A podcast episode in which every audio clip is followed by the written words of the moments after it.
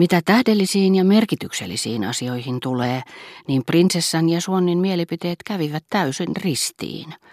Mutta siitä pitäen, kun Suon oli käynyt mieleltään niin murheelliseksi ja tunsi kaiken aikaa noita tavanomaisia, itkua edeltävää hetkeä ravistelevia väristyksiä, hän tunsi tarvetta puhua surusta niin kuin murhaa ja rikoksestaan. Kuullessaan prinsessan moittivan elämää kauheaksi, hän tunsi suloista mielihyvää aivan kuin olisi kuullut puhuttavan Odettesta. Aivan niin, elämä on kauhea asia. Rakas ystävä, meidän pitäisi välttämättä tavata. Te ette ainakaan ole iloluontoinen, teissä on se miellyttävä puoli. Mehän voisimme viettää iltaa yhdessä. Minä olen samaa mieltä. Tehän voisitte tulla Germanttiin. Anoppini olisi ilosta suunniltaan. Maisemia väitetään rumiksi, mutta tunnustan suoraan, että minua ne miellyttävät. En voi sietää maalauksellisia näköaloja. Minusta ne ovat suuremmoisia, vastasi Suon. Melkein liian kauniita, liian eläviä, ainakin tällä hetkellä. Ne ovat omiaan onnellisille ihmisille. Ehkä se johtuu siitä, että olen elänyt siellä, mutta olen siellä kaikelle äärettömän vastaanottavainen. Tuskin ilma liikahtaa, tuskin alkavat vehnän korret kohista, kun minusta tuntuu, että joku on tulossa, että minulle tuodaan viestiä ja rantamien pienet talot. Kuinka onneton minä olisinkaan. Charles kultaseni, auttakaa minua. Tuo kammottava rampionin akka huomasi minut juuri. Seiskää edessäni, sanokaa kiireesti, mitä hänelle oikein tapahtui. Minä sotken kaikki. Hän naitti joko tyttärensä tai rakastajansa tai molemmat ja vielä toistensa kanssa. Voi ei, nyt minä muistan. Hänen prinssinsä hylkäsi hänet. Olkaa sen näköinen kuin puhuisitte minulle, ettei tämä Bereniike vain tulisi kutsumaan minua päivälliselle. Ja nyt minä lähden karkuun. Kulta Charles, kun me nyt kerrankin tapaamme, ettekö te voisi antaa periksi ja tulla Parman prinsessan luo minun kanssani? Hän olisi haltioissaan. Ja Bassin tulee sinne myös. Ellei me mee silloin tällöin puhuisi teistä. Ajatelkaa nyt, etten tapaa teitä enää koskaan.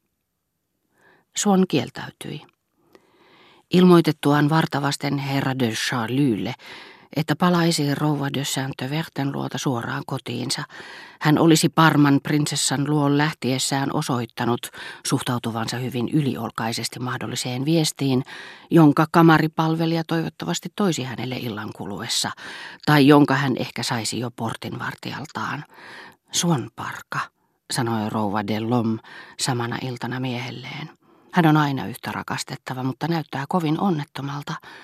Itsepähän näette, hän lupasi tulla lähiaikoina päivälliselle. Minusta on naurettavaa, että niinkin älykäs mies kärsii sen luokan naisihmisen takia, joka ei edes ole kiinnostava, koska sattuu olemaan älytön.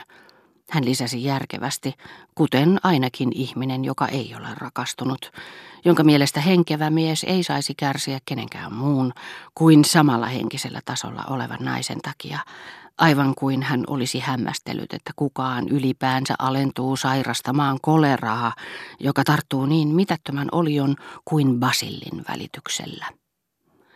Swan oli aikeissa lähteä, mutta juuri kun hän oli pääsemäisillään ulos ovesta, kenraali de Frobeuville pyysi saada tutustua rouva de Grandbremeriin, ja hänen oli pakko palata salonkiin tätä etsimään. Kulkaas Swan, minä olisin mieluummin sen naisen aviomies kuin kuolisin villi-ihmisten käsiin. Mitä siihen sanotte? Sanat kuolisin villi-ihmisten käsiin tunkeutuivat kipeästi Swannin tietoisuuteen. Hän tunsi oitis tarvetta jatkaa keskustelua kenraalin kanssa. Niin tosiaankin, moni ansiokas elämä on päättynyt sillä tavalla, tehän tiedätte, se tutkimusmatkailija, jonka tuhkan Dumont d'Arville toi Ranskaan La Perouse. Jesuan oli jo onnellinen niin kuin olisi puhunut Odettesta, mikä ylevä luonne. Hän kiinnostaa minua kovasti tämä La Perouse, hän lisäsi murheellisesti. Se on totta, La Perouse, sanoi kenraali. Se on tunnettu nimi. Hänellä on oma katunsa. Tunnetteko te ketään, joka asuisi Ryyla Peruusella, kysyi Suon kiihdyksissään. En tunne muita kuin rouva de Jean sen kelpoo Sospierin sisaren. Hän järjesti juuri kotonaan hienon lausuntaillan. Saattepa nähdä, siitä tulee vielä oikein tyylikäs salonki. Vai asuu hän Ryyla Peruusella, sepä mukavaa, se on kaunis katu, surullinen kuin mikä. Ei toki, te ette varmaan ole käynyt siellä aikoihin, ei se enää vaikuta surulliselta. Sitä korttelia on alettu rakentaa.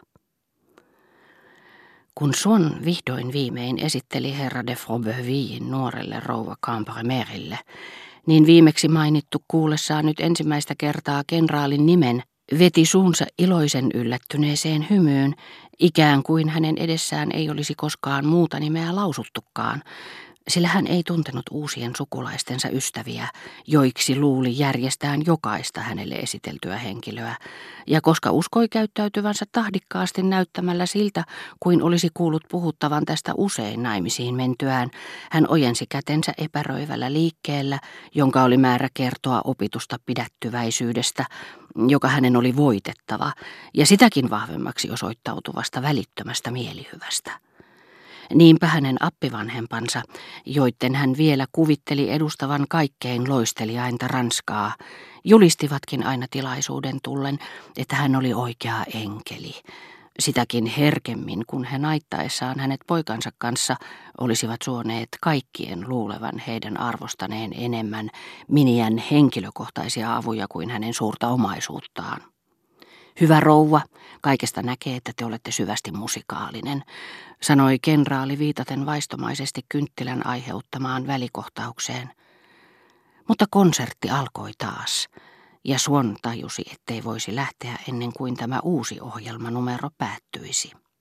Hänestä oli tuskallista joutua suljetuksi näiden ihmisten keskelle, joiden typeryys ja naurettavat puolet koskivat häneen sitäkin kipeämmin, kun he eivät tienneet mitään hänen rakkaudestaan, ja vaikka olisivat tienneetkin, eivät olisi pystyneet kiinnostumaan siitä tai tekemään muutakaan kuin hymyilemään sen lapsellisuutta tai valittelemaan sen mielettömyyttä, niin että olisivat muuttaneet sen hänenkin silmissään subjektiiviseksi tilaksi, joka oli olemassa vain hänelle, jonka ulkopuolisesta todellisuudesta ei ollut minkäänlaisia todisteita.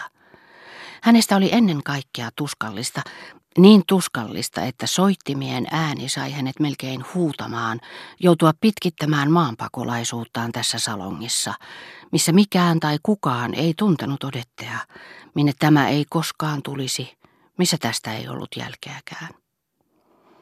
Mutta yhtäkkiä tuntui siltä kuin Odet olisi astunut sisään, ja tämä vaikutelma tuotti Swannille niin repivää tuskaa, että hänen oli vietävä käsi sydämelleen. Viulu oli nimittäin kiitänyt korkeisiin säveliin, missä sitä pidättelevä odotus jatkui viulun silti päästämättä otettaan sävelistä, joissa se haltioissaan seurasi odotuksensa kohteen lähestymistä ja ponnisteli epätoivoisesti voidakseen kestää sen tulohetkeen saakka, ottaakseen sen vastaan ennen viimeistä henkäystään, pitääkseen sille jäljellä olevilla voimillaan tietä avoinna vielä hetken, auttaakseen sen perille, aivan kuin olisi pidätellyt luhistumaisillaan olevaa porttia.